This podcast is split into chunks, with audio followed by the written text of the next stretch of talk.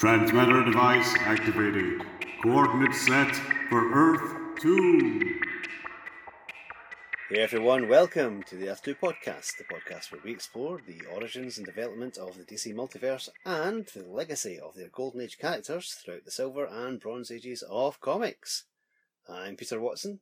And I'm David Steele. Welcome back. Thank you for joining us. Now, it's a bit of an unexpected episode this week. I didn't anticipate doing the, the comic we're about to do. Did you anticipate doing this one, Peter? Not initially, no, but uh, once I saw it, I thought this is an obvious one. now, as Peter says in his intro every week, we're all about the, the multiverse and we're also all about the legacy of DC characters through the Golden Age, Silver, and Bronze Age comics. And regular listeners will be aware that very recently we did an episode where we covered issue 62 of Brave and the Bold, which featured the Astral Avenger and the Blonde Bombshell and their mate Wildcat up against the Sportsmaster and the Huntress. And we talked a little bit about the Huntress. Now, she had quite a bit of history with Wildcat and being a member of the Injustice Society and all of that. That issue Brave and the Bold was published in August 1965.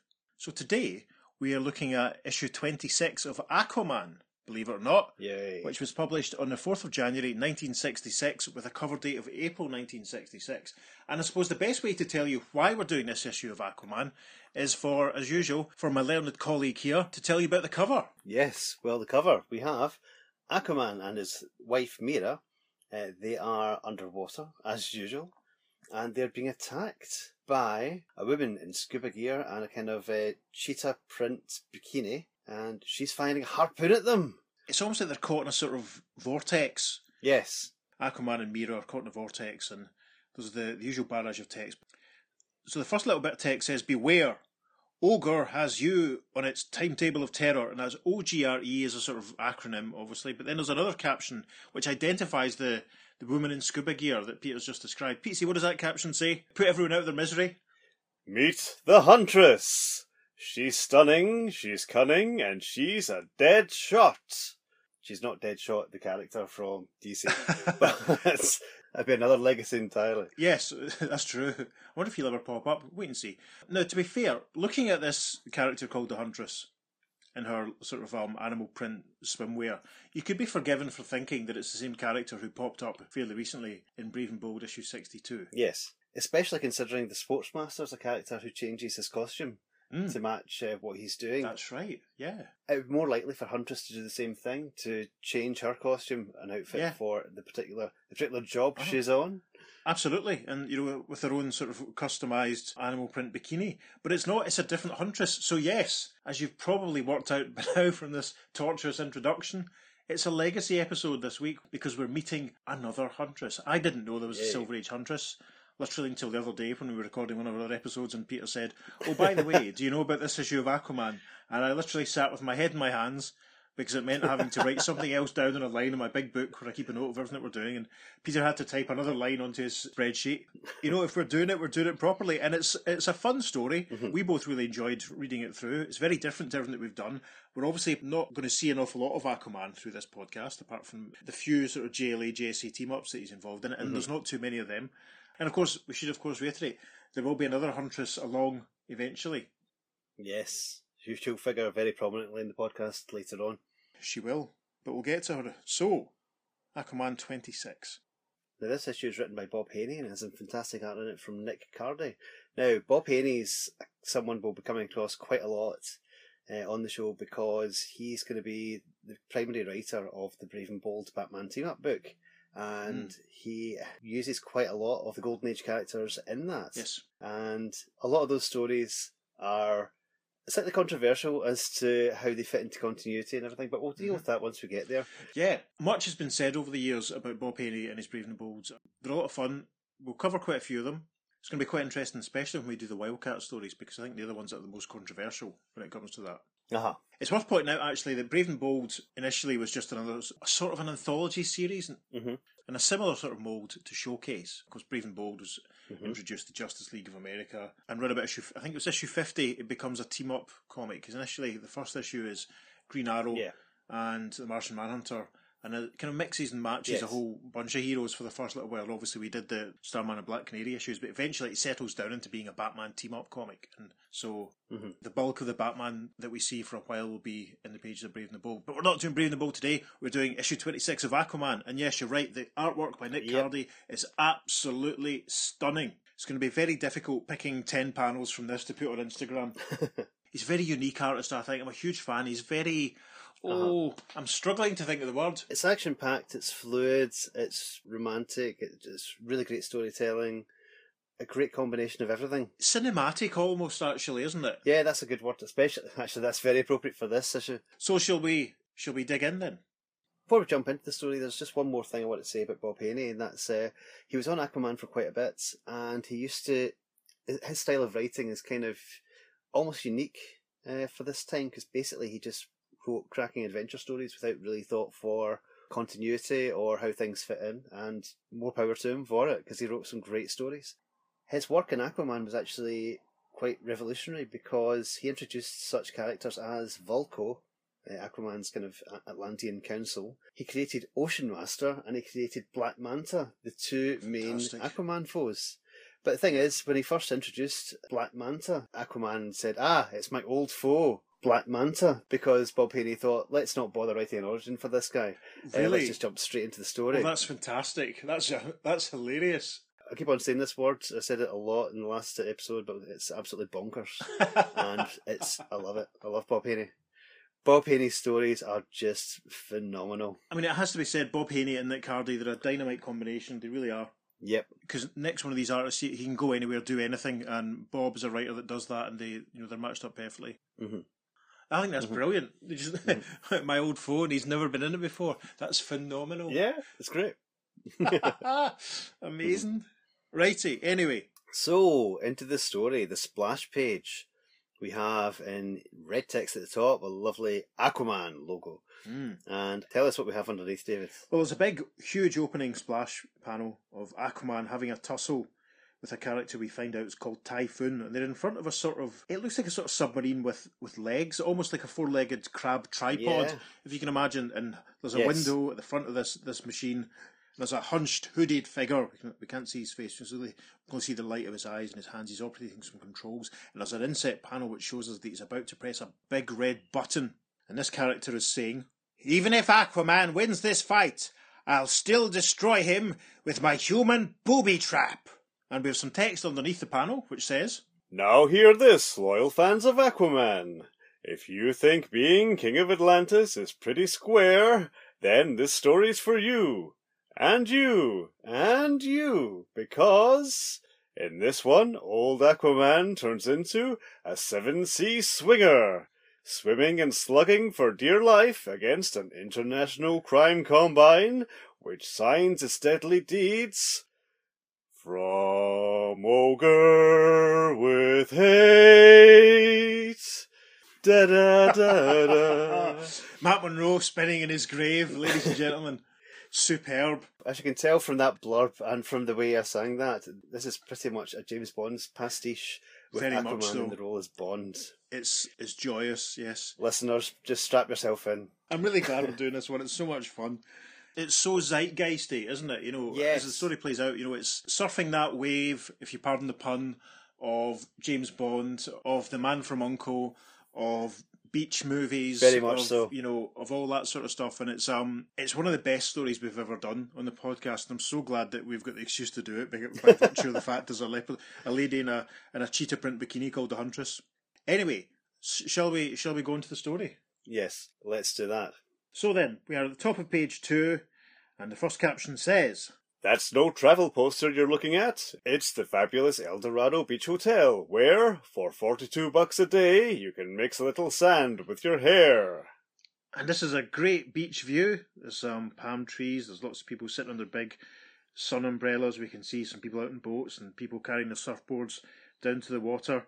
Um, in the foreground of the panel, there's a very striking red haired young lady wearing a green bikini with black polka dots, and there's a sort of muscly guy with dark hair who's kind of he's kind of hassling her a bit, it must be said, and he's saying, "Hello, baby. How about hitting the surf with a real hot dogger?" And the lady in the green bikini with the black polka dots says, Please, I'm not free to. And in the next panel, very muscly blonde guy has walked in and he's grasped the dark haired guy who was hassling the girl in the green bikini with the black polka dots and he's hoisted him up into the air. And this newly arrived blonde hunk says, You want to hit the surf, friend? Let me oblige. Ow! I was just kidding, buddy! And then the next panel, the blonde hunk throws the dark haired guy all the way into the ocean with a massive splash. And the blonde hunk guy says, That should cool his corpuscles. In the next panel, we see the blonde hunk walking off arm in arm with the exotic looking red haired young lady in the green bikini with the black polka dots. Um, that whole sequence, we must say, is very like those adverts for bodybuilding that you get in comics, you know. Hero of the beach. Yeah, those ones. Um, if you're not familiar with them, listeners, we'll put one up on the socials so you can have a look. So as they walk off down the beach, they pass a, an old couple who sit and watch them go past. There's an old elderly lady with white hair wearing shades and um, and her husband who has a, a book in front of him. He's thinning, receding dark hair. And as the couple walk past, the old woman says, Oh, it's that nice young couple, the Watermans. He's so strong and handsome. Would you defend me like that, George? And her husband says, Why, of course, dear. And he thinks, If you look like that Mrs. Waterman, what a doll. It's a change of scenery for the next panel. The caption says, Let's follow this nice young couple a little later as they do a snappy merengue under the stars. And the striking red haired lady is now wearing a very tight fitting yellow dress. The blonde hunk is now wearing a white tuxedo jacket. We can see musicians in the background, some other people around them. They're all dancing, having a great time. There's party lights up. It's, it looks, it's quite the happening scene, it must be said. And the lady with the red hair says, Oh, darling, I could dance like this all night. And her date replies, All night. I almost forgot. Come on, honey, emergency. Now, I must say at this stage that uh, what this blonde man, three guesses who he is, the way he's dressed, it's very much like how Sean Connery is dressed in Goldfinger, which obviously, as has been mentioned previously on the podcast, and is the height of popularity, basically the height of uh, Bond in the 60s, pretty much, when Bond Yeah. Mania really took over. Mhm. And yes, obviously, this is riffing in that, including what he's wearing. and including Peter's choice of voice for this particular character at this particular point. I think you'll find it's a very accurate Atlantean accent. that means whenever Aquaman appears for the rest of the podcast, you're going to have to do him, and you're going to have to use this voice. Yes. so we move to the top of page three, and we've kind of given it away there that the glamorous couple that we're spending time with are Mera and Aquaman. And this first panel shows them heading away from the party. And the hotel manager, who's a bald gentleman, with tuft of dark hair at the back of his head, big nose and dark moustache, he watches them go and he says, Mr. and Mrs. Waterman, you aren't leaving. We're going to have a limbo contest. And the man in the white jacket replies, Sorry, friend, but it's time for our uh, midnight swim. and one of the other hotel staff members says, In your dress clothes? How quaint! So the caption for the next panel says, Just what gives with this nice young couple? Tropic sun fried their brains? Let's stay with them as. and the next panel, gorgeous, moody nighttime lighting from Mr. Cardy. This is tremendous. And it shows Aquaman and Mera, because that's who they are. We know this by now. Dive into the water, still in their dress outfits. And Mera says, That was close, Aquaman. I was so happy dancing I forgot we still have to submerge every hour if we want to remain alive. Check, Mera, baby. Or this mission could turn out to be our funerals. And the next panel is another butte. We now see them sat on a little rock or a bit of reef under the water. You can see the, the current sort of waving past them. Mera's hair being buffeted by the water, and she says, It's been wonderful getting away from Atlantis with all its problems. I feel like I'm on a vacation. Some vacation. That's not what Uncle Sam had in mind when he sent us on this undercover job. Hmm. You're right as usual, lover. I must be pretty smart catching a husband like you. Maybe, like most guys, I wanted to be caught, baby. He does look a bit Sean Connery in that panel, doesn't he? He does, yes. So, the final panel at the bottom of page three, the caption says, We'd like to give the undersea lovers of the ages a little more privacy, but there's no more time because suddenly. and with a vroom sound effect, a submarine passes them by, and Aquaman says, What, what, what's that? A giant manta? No, some strange undersea saucer. and as we move to the top of page four, the caption says, Then. A giant zoosh sound effect, a disturbance starts to come from the machine, and Aquaman says, Yo! A crazy suction gadget setting up terrific current. Swim for it, Mera. And the caption for the next panel says, As the rulers of Atlantis plunge clear of the sudden grip, and from a distance, Aquaman and Mera look back at the submarine saucer, and it's it looks like a beam sort of coming from it underneath, but it's obviously it's the effect of everything being sucked up into it. And Aquaman says, The island's base. That saucer sucking the coral underpinning right out from under the place. and we move to the next panel, and Mera says, Aquaman, what are you up to? And Aquaman says, I'm up to stopping that gizmo from causing the only dry real estate in this area to sink into the sea. These kelp growths may be the answer. and Aquaman is gathering up lots of the undersea vegetation because he's got a plan. Stripping great lengths of the tough, rubbery stuff from the ocean floor, Aquaman swims toward the scouring saucer. This is a rare sort of reversal of what we're used to with a lot of the Gardner Fox scripts recently. But the, the script has basically been telling us what we see. This is much more visual. Aquaman has flung all the undersea kelp into the path of the suction coming from the saucer, and all the kelp is being drawn up.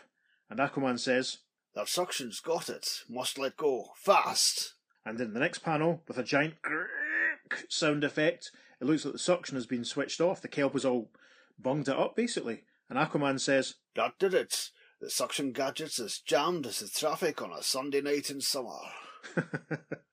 I can imagine Sean Connery having issues with that dialogue.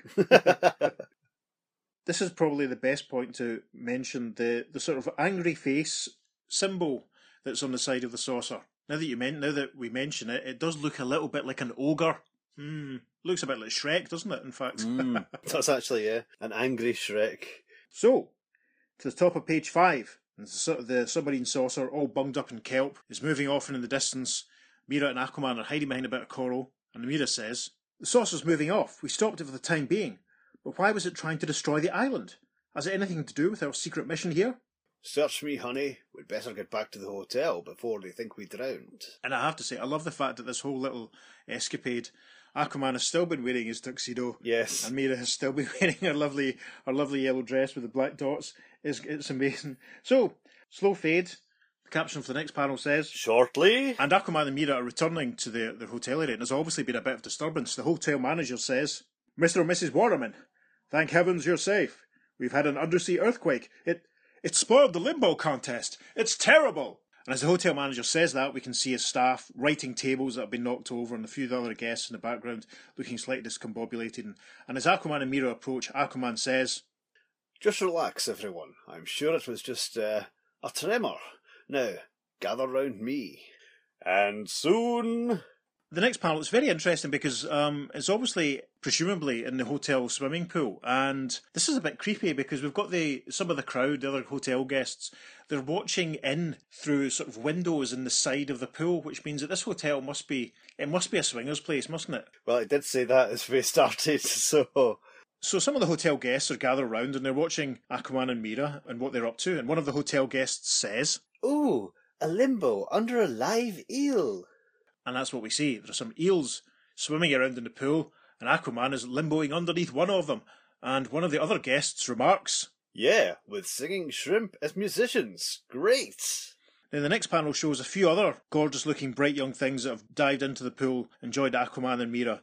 And one of the observing hotel guests on the other side of the pool, looking through the window, says, That Mr. Waterman must be a trainer of marine creatures. And another one says, What lungs! He and his gorgeous wife hardly seem to need any air. So we move to the top of page six. and as the evening comes to a happy end, And we can see in the background of this panel some more people dive into the pool. Everyone's still having a great time. Aquaman and Mera, we should have pointed out, have actually taken off their dress and their tuxedo. They're just in their, in their bathing gear. They're significantly not their superhero costumes yet. And they're making, they're making their way away from the pool. And the hotel manager is saying to them, How can I ever thank you? After that tremor, everyone was ready to cancel their stay here. And Aquaman says, Our pleasure, friend. Now, I think my wife and I will get a little sleep. Good night. but as the pair move toward their private beach bungalow, We see the bungalow in the background of the panel, but lurking in the foreground, amongst the foliage, there's a silhouette of a female shape and a dark, brooding, heavy set male figure wearing a sort of rusty brown suit. And the silhouetted female figure says, It's them all right. Aquaman and his red-headed witch of a wife. You know what to do, Typhoon. The Supreme One will accept no failure. And Typhoon says, I have never failed at this job, Huntress. And as he starts to move off, the Huntress says, Then go, Ogre forever. Ogre forever. The caption for the next panel, Inside, meanwhile, and it's Aquaman and Mera inside their gorgeous little beach bungalow. Mera's got a nightie on, and Aquaman is in the process of adjusting a rather odd looking helmet that she's now wearing. And Aquaman is saying, I bet the management thinks these are really diving helmets instead of special sleeping devices for water breathers like us. and Mera says from inside the helmet, Hmm, yes, but in the day. It's nice to be like land people for a change. Caption for the next panel, Not long after, and we see Typhoon creeping in through their open window. And he's thinking, Perfect. They're sound asleep. So, top of page 7 now. So, Typhoon has crept into Aquaman and Mera's bedroom, and we see him adjusting the controls on the side of one of their helmets, and he's got a bucket and he's draining the water out of the helmet. That was obviously what Aquaman was doing in earlier panel. He was filling Mera's helmet up with water. And Typhoon is thinking, All I have to do is drain the water from their helmets, and they'll be dead in one hour. Ogre will reward me for this job. The Supreme One will give me anything I want. Maybe even the Huntress. Yes, even that wench who despises me. but suddenly, And Aquaman suddenly comes to and punches Typhoon in the chest. Typhoon says, Yo, you're awake. And Aquaman says, You bet I am, Buster. In the next panel, Typhoon has grabbed Aquaman and is trying to squeeze him against himself, saying, So it's muscle that's needed after all, I see, King. Typhoon will flatten you. They continue to struggle in the next panel. Typhoon says, I'll toss you right through the walls, small fry. Mera has woken up and she exclaims, Aquaman needs me. The water in his helmet. We move to the top of page 8 and the caption says, as a gesture from Mera turns the water in the helmet rock hard. and Aquaman says, Maybe I can't use my arms, but I can now butt like a whale with a bad case of barnacles. And with a thud, Aquaman headbutts Typhoon in the face. Typhoon goes, Ugh! Then the next panel, Aquaman forces him further back so Typhoon goes through the wall of the bungalow, exclaiming, Ugh! Aquaman says, There! In the case listeners you're not aware, that's uh, one of Mera's powers is she can solidify water, not turn it into ice, but make it solid water, strengthening it and hardening it. So that's uh, how she's managed to uh, amplify the effect of Aquaman's headbutts here. Interesting. Well, the caption for panel 3 on page 8 says, Just then, And as Aquaman and Mera behold the damage in the, the wall of the bungalow, we see outside the Huntress is bringing a harpoon gun up on the windowsill and pointing it into the room. And the Huntress says, I knew that big fool would bungle this job, so the Huntress will now bring down the game. Aquaman sees her and exclaims, Oh no! and then the next panel, the Huntress fires the gun and the harpoon flies out towards them. And the closing caption for this chapter says, how will the Sea King stop this one? And while you're at it, maybe you can also figure out who's the Supreme One, and Ogre, and what are they after? If you can't, better turn to part two, continued on second page following. Yes, and the rest of this page is taken up with a, a nice house ad for an issue of Jimmy Olsen, where Jimmy gets involved with a delinquent motorbike gang. So yes, very zeitgeisty. so we move to page nine, and the chapter heading From, From Ogre Ogre with with hate. chapter two, and the opening caption says, Never did a sharp, deadly spear have such a tempting target as now when the Huntress, a gorgeous girl killer from Ogre, lets fly a murderous missile at Mera. Wow, that was some brilliant alliteration. There's a lot going on in this panel. Through the hole in the wall, we can see Typhoon on the ground outside. We can see Mera sitting up in her helmet. And Aquaman has dived forward and intercepted the harpoon with a crack. It shattered his helmet. And in fact, Aquaman says, Maybe I can use this solid bean for a spear stopper too. and the Huntress says, Fantastic. He's fast. Faster than I expected. Things are happening quickly now. Aquaman emerges through the hole in the side of the bungalow, and he can see the Huntress and Typhoon running off in the distance through the foliage. And Aquaman says, Those two night marauders are getting away. Guess they didn't dig my welcome. Got to catch 'em. But as Aquaman races out of the bungalow, Aquaman is wearing, it should be said at this point, very attractive um, orange pajama bottoms. And Mera's running behind him. She's put a dressing gown. And they're standing next to one of the, the swimming pools in the complex. And Aquaman is saying, They've vanished. But how? Only place they could go is the pool, and it's empty. And then at the top of page 10, we have a gorgeous Nick Cardy panel. It's almost like a point of view shot looking up from the pool. And we see Aquaman and Mera standing at the side. And Mera says, But who were they? Why were they out to kill us? They've got to be connected with our secret mission here, honey. Obviously, they're wise to who we really are. We've got to be really sharp and careful from now on. Change of scenery now. The caption says, You can say that again, Aquaman, and you would if you could see what's happening elsewhere right now. It's a complete change of scenery, in fact. We see the Huntress and Typhoon from behind. They're sat in chairs, and in front of them, it's the hooded guy who we saw in the opening splash panel. It's very much like the traditional bad guy sort of hood that you would associate perhaps with the KKK, or indeed actually the Crimson Avenger, Yes, the Silver Age Crimson Avenger. Huh? who we met many, many episodes ago. Yeah, he's wearing a black hood, and there are sort of very white, obvious sort of cartoon eyes. I'm not sure if they're just painted on the hood or if they're supposed to represent the person underneath the hood, like it's his genuine sort of face. I'm not sure. They're fantastic. Yeah, but he's standing at a lectern, they're looking up at him, and the cartoon of Shrek that we saw on the side of the submersible earlier on is painted on the lectern, and we can see O, G, and R. We can't see the E because of the way Huntress is sitting, spelt out underneath. So this is obviously the secret headquarters of Ogre. And the guy at the lectern is addressing Huntress and Typhoon, and he is saying, Huntress, Typhoon, you failed in your assignment to liquidate Aquaman. You know that Ogre demands success. Failures are eliminated. And the Huntress says, But, but, Supreme One. Silence! Ponder the meaning of our name. Organization for General Revenge and Enslavement. We work to attack nations, individuals, society, anywhere and everywhere, for a price. And he continues in the next panel. Now, we are well paid by a certain foreign power to carry out Operation Lost Island, and we must not fail. I will liquidate any agent who falters. And the Huntress says, Please, Supreme One, give us another chance. Aquaman is a very tough assignment. I promise we will not fail again. The next panel, Typhoon and Huntress are standing and they have their right hand raised above them, almost in supplication. And the Supreme One is leaning down from his pulpit. almost. It's, um, it's very striking. And he's saying, Very good. You two have served me well before, but remember, Aquaman must be destroyed, or our whole operation is in danger. Go! And Huntress says, Ogre forever! Now, I wonder, there's nothing really so far to tell us that this isn't the same Huntress who we met in Brave and Bold 62. Actually, no, that's true. She certainly sounds very like her.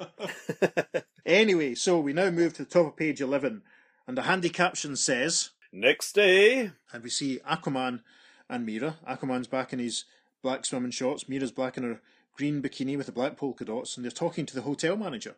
And the hotel manager is saying, Mr. and Mrs. Waterman, good morning. I trust you slept peacefully? Aquaman replies, Like two clams in coral. Now, we're going to have our morning dip.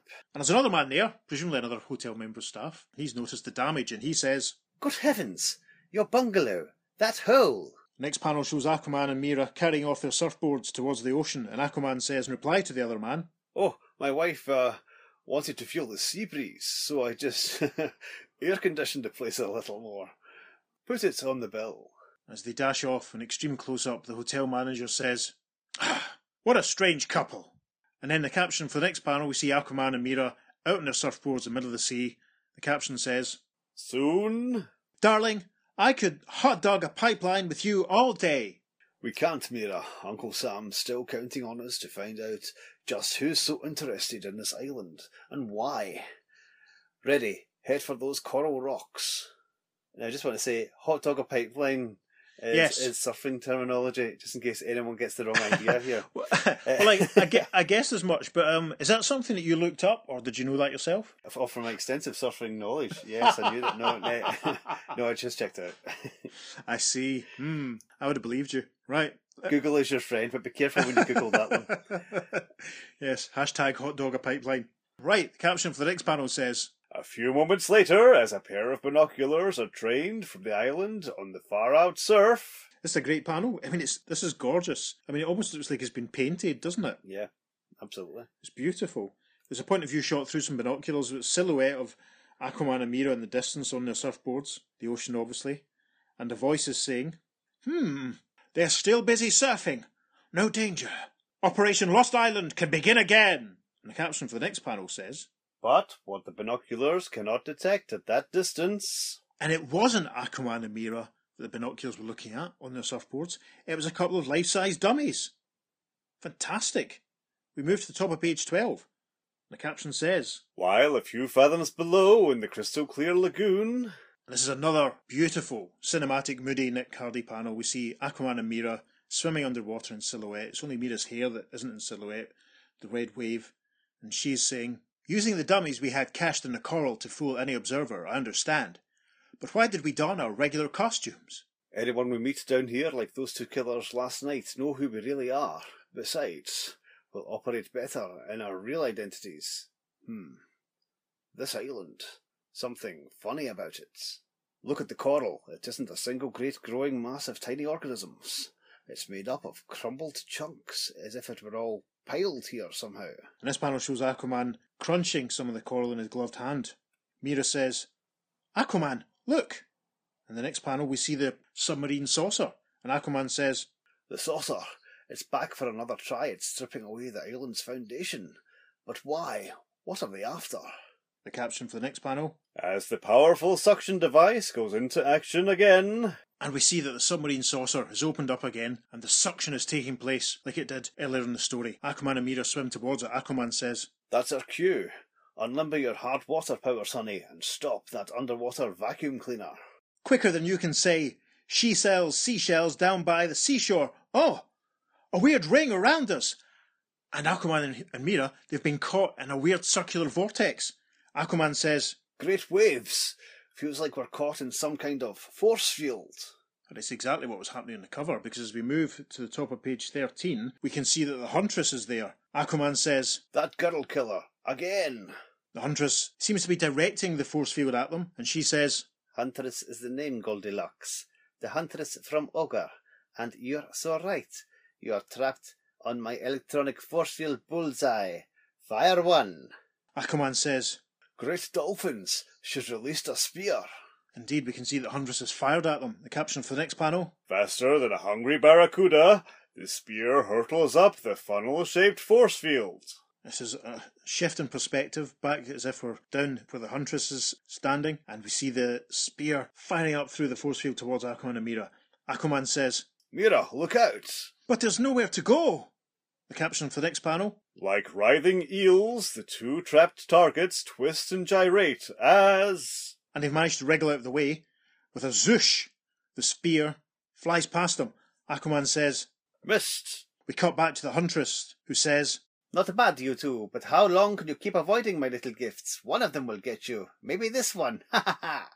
And with a thong sound effect, she's obviously fired another spear. The caption for the next panel says, But as quick as the spear travels, something else travels even faster. And we see it's almost like over Aquaman's shoulder, looking down through the force field. We see that with a zoosh, the spear is flying towards him, and Aquaman is thinking. A telepathic command. Our only hope. We move to the top of page 14. The caption says, As the emanations reach a nearby coral hole, an undersea creature responds swiftly.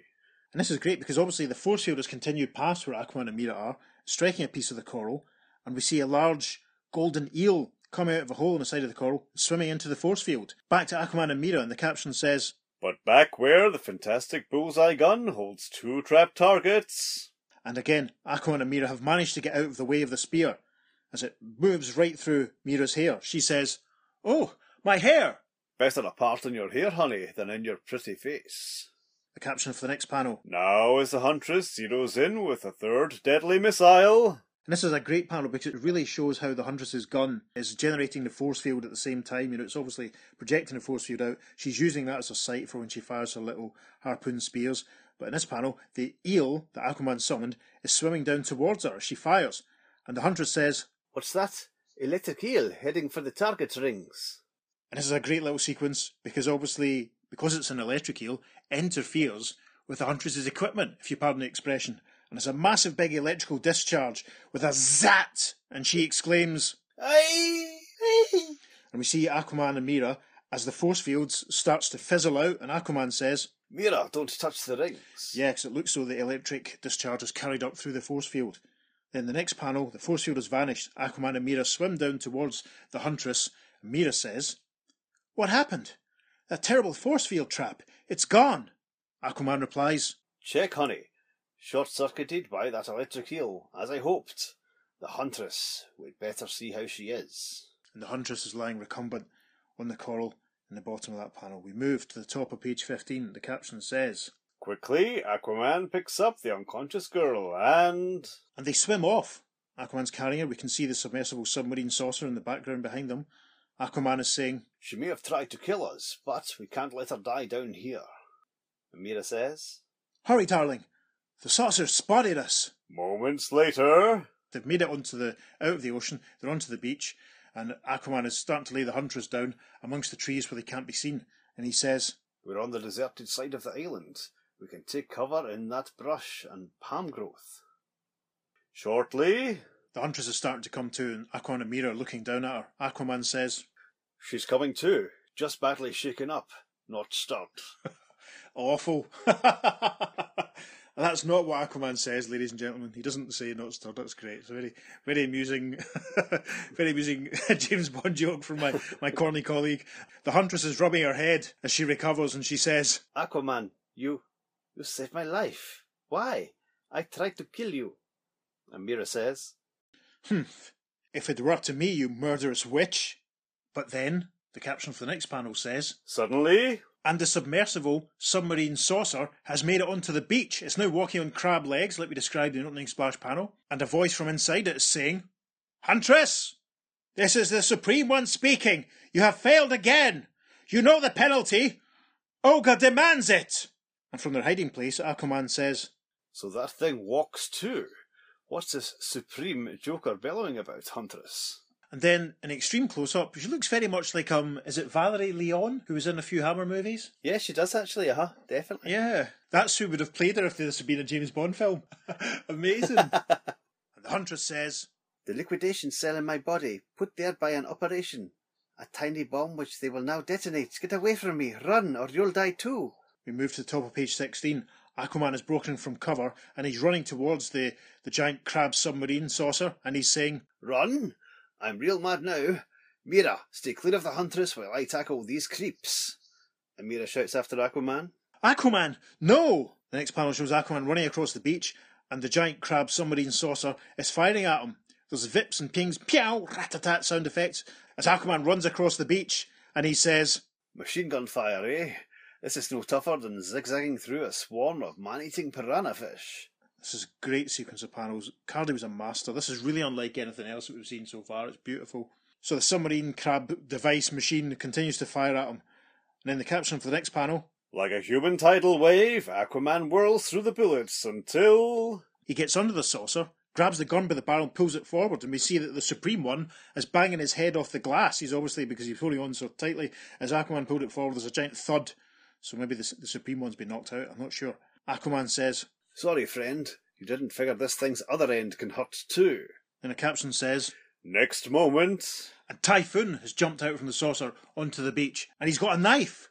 And he says, Well done, Aquaman, but you won't find Typhoon so easy. Aquaman whirls and says, Oh, you again. Don't brag, Buster. I've outlasted lots of big wins before. We move to the top of page 17. The caption says, As Aquaman's gigantic foe lunges. Typhoon moves forward with his knife, but Aquaman ducks underneath him and punches him in the stomach. Aquaman says, Nice try, but you ought to learn a little footwork. Does wonders for your dancing too. Oof! Joke, Sandflea, while you can. The caption for the next panel, Barely phased by the Sea King's smash, Typhoon lunges again. Typhoon swings his knife again, saying, How do you like that, sea squirt? Aquaman ducks underneath the knife, says, Beautiful, if you like misses. The caption for the next panel, Meanwhile, watching the battle. and we're inside the submarine saucer crab machine, and the Supreme One is watching Aquaman and Typhoon fighting, and he says, I could detonate Typhoon with the liquidation button, but then I'd lose a valuable agent. Besides, I'm sure he'll have no trouble with Aquaman. And in front of the Supreme One, as we can see, there's a very handy Batman 66 TV show style label saying liquidation switch. and beside that, there is one labelled Huntress with a button next to it, and another one labelled Typhoon, also with a button next to it. So that's um that's very handy, isn't it? Supreme One's obviously very organised. Yeah, it almost looks like a it almost looks like an arcade game, to be honest. the next panel, Aquaman says, Oops, slipped. and it looks like Aquaman has slipped on his back into the water. Typhoon leaps over him with the knife, saying, That's what I like, a sitting duck. But then in the next panel, Aquaman kicks upwards and gets him right in the chin. Ugh! says Typhoon. There's a twam sound effect. Aquaman says, I slipped on purpose, big boy. How do you like the way this duck kicks? The next panel, we're back inside the point of view shot of the Supreme One. Typhoon is on his back in the shallows. Aquaman is running towards the submarine, and the Supreme One says, ah! Aquaman! He defeated Typhoon! Both my agents have failed!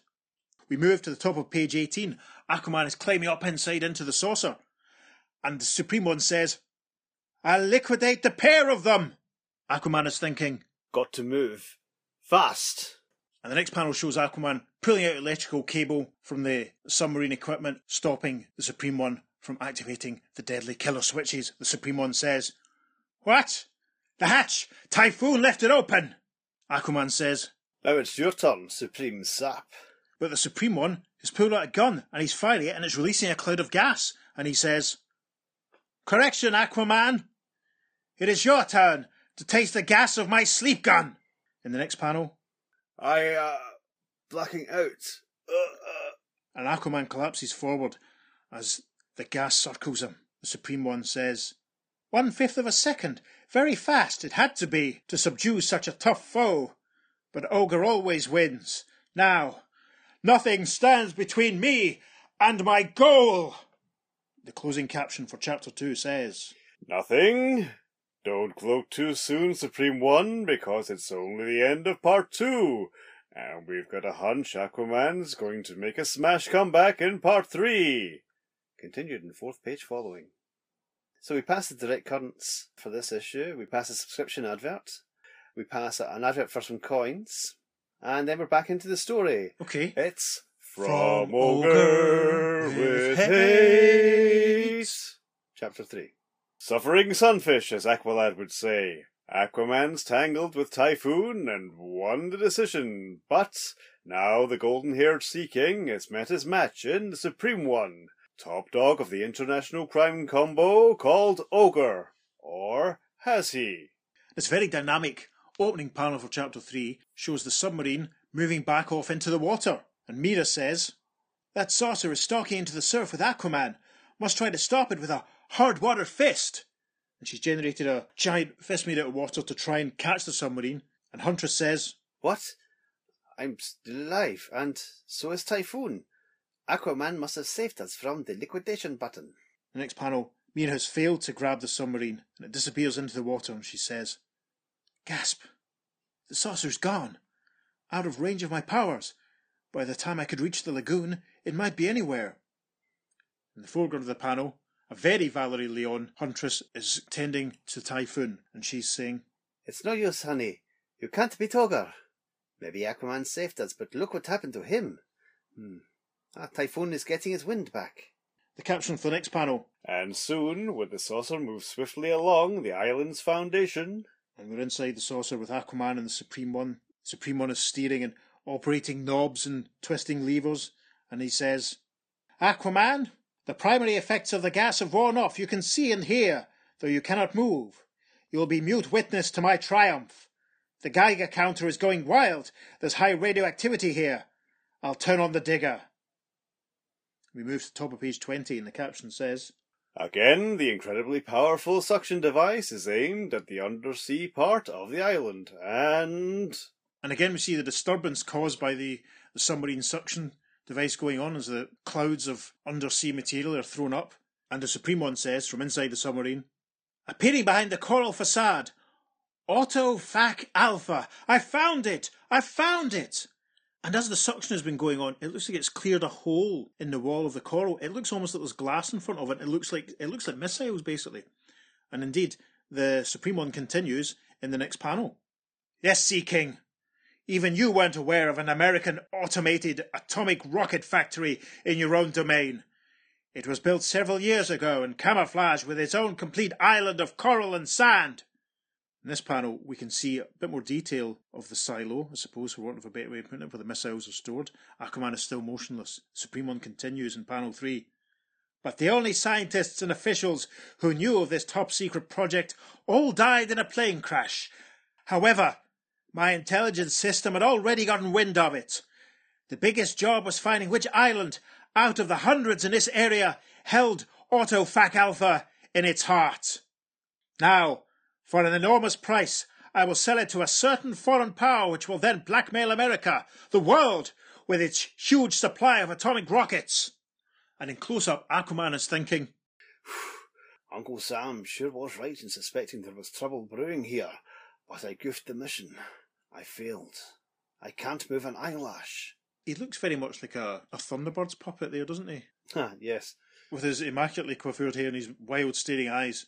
So anyway, the caption for the next panel says, Now, as the saucer begins to remove the automated factory's secret contents. and we see from the outside of the submarine, it's using its giant sort of crab legs, almost like hands, and it's lifting missiles out of the underground hiding place. And the Supreme One is saying, Time to radio my greedy customer. Ogre to Sea Lion.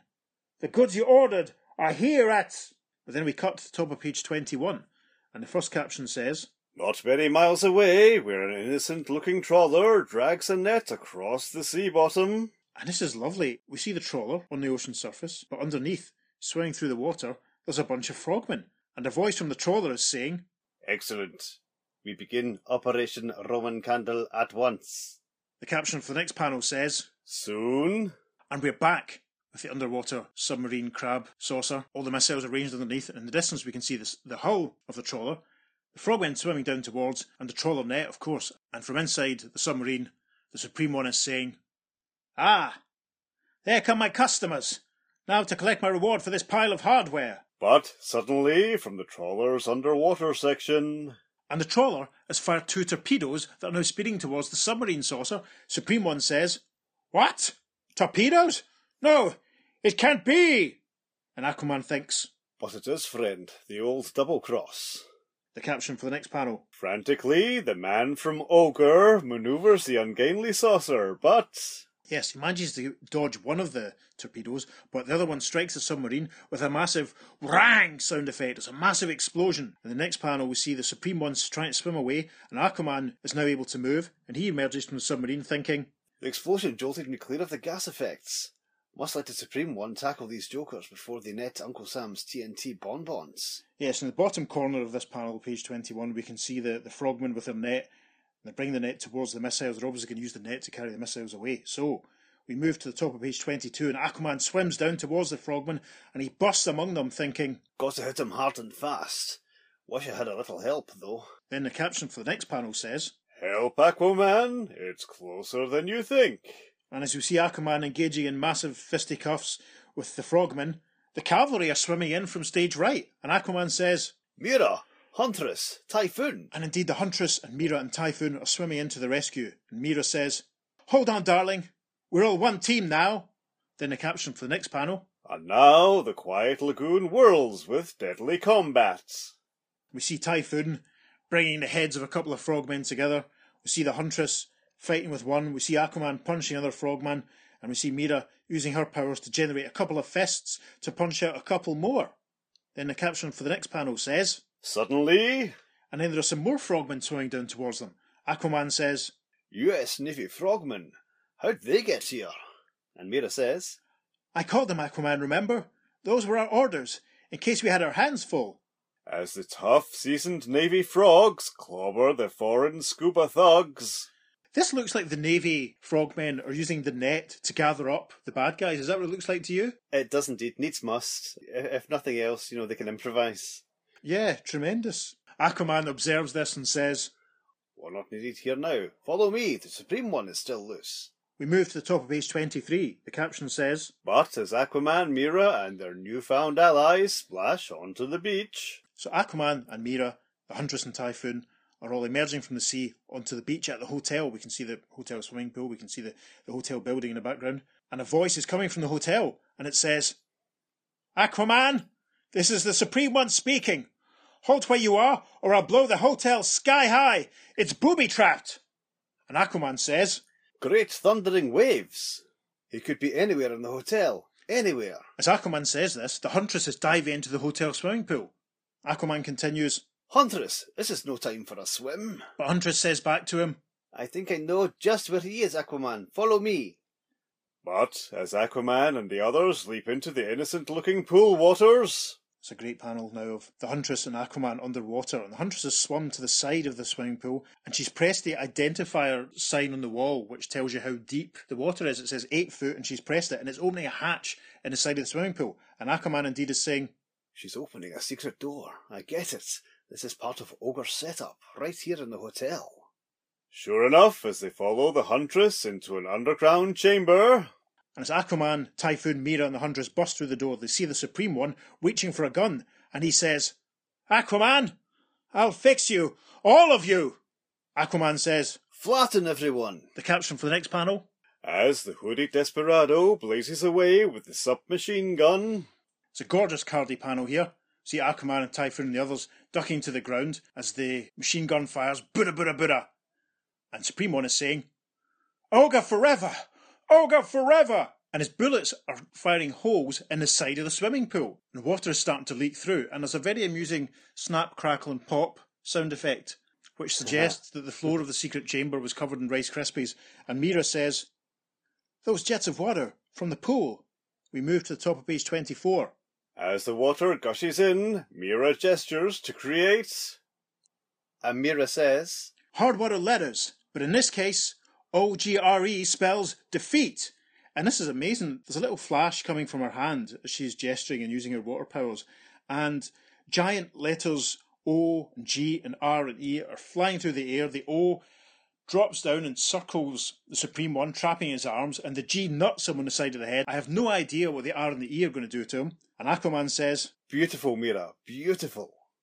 Now, as the beaten mystery foe slumps down, Aquaman reaches forward and pulls off the hood from the Supreme One, revealing Leaping Mantas. It's the hotel manager.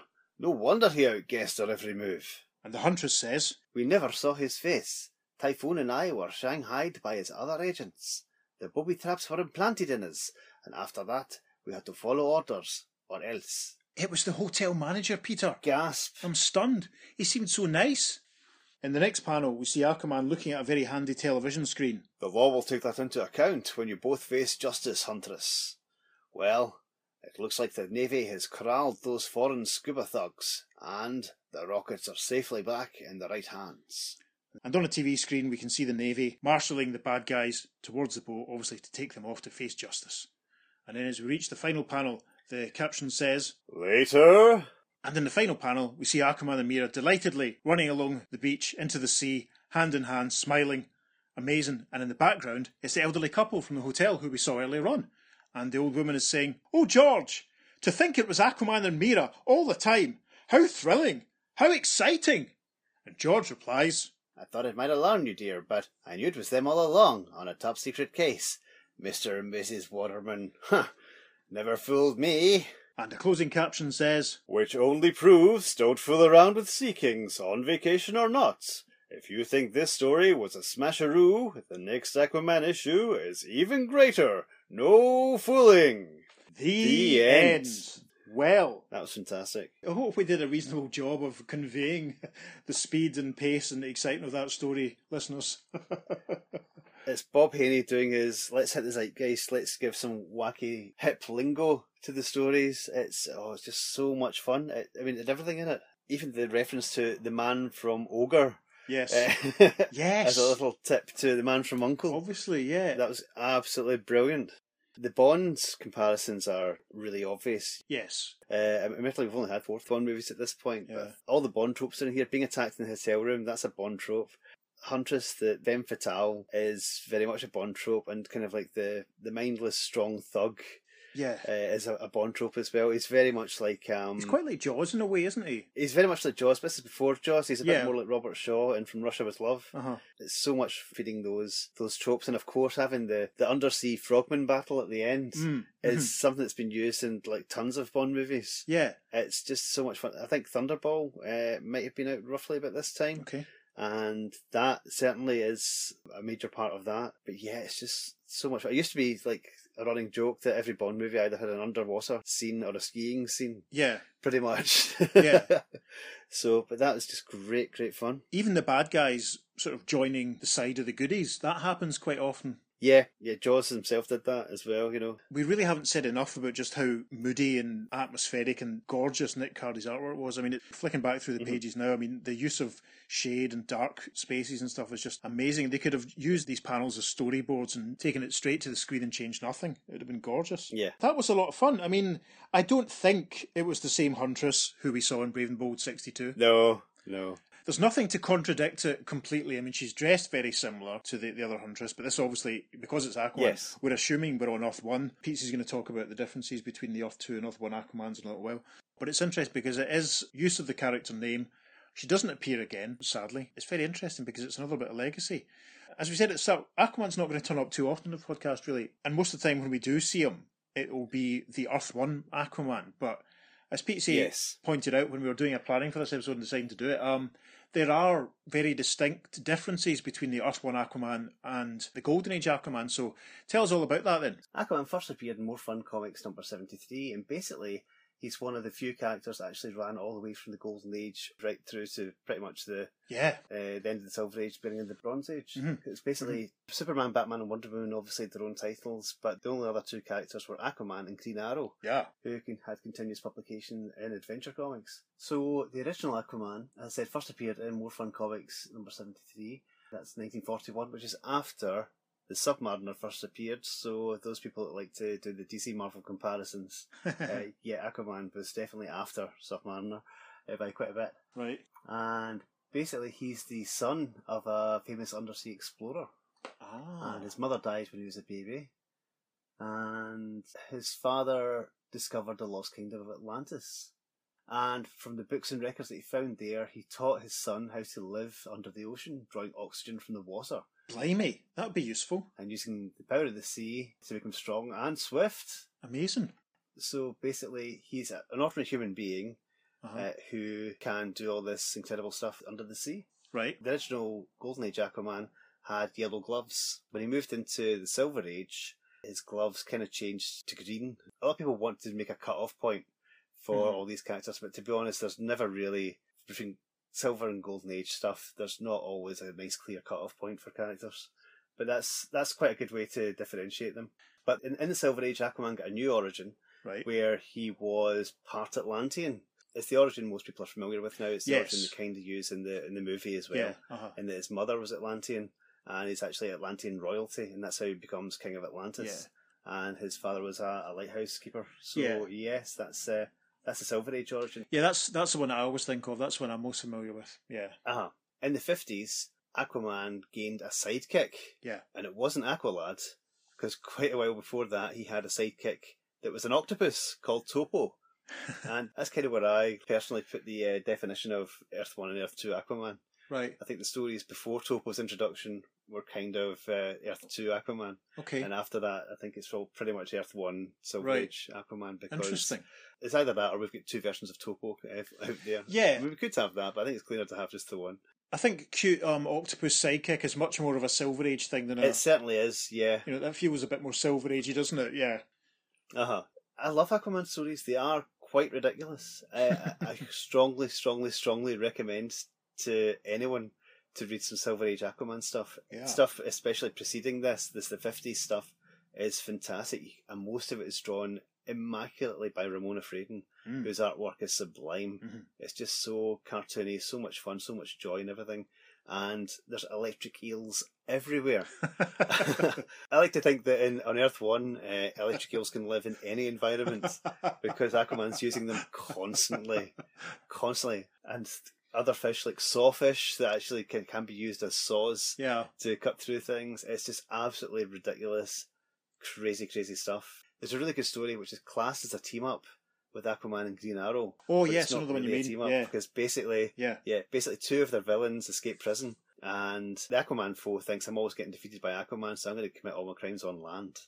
And the one that is uh, defeated by Green Arrow says, "Well, I'm always defeated by Green Arrow, so I'm going to turn to sea crime."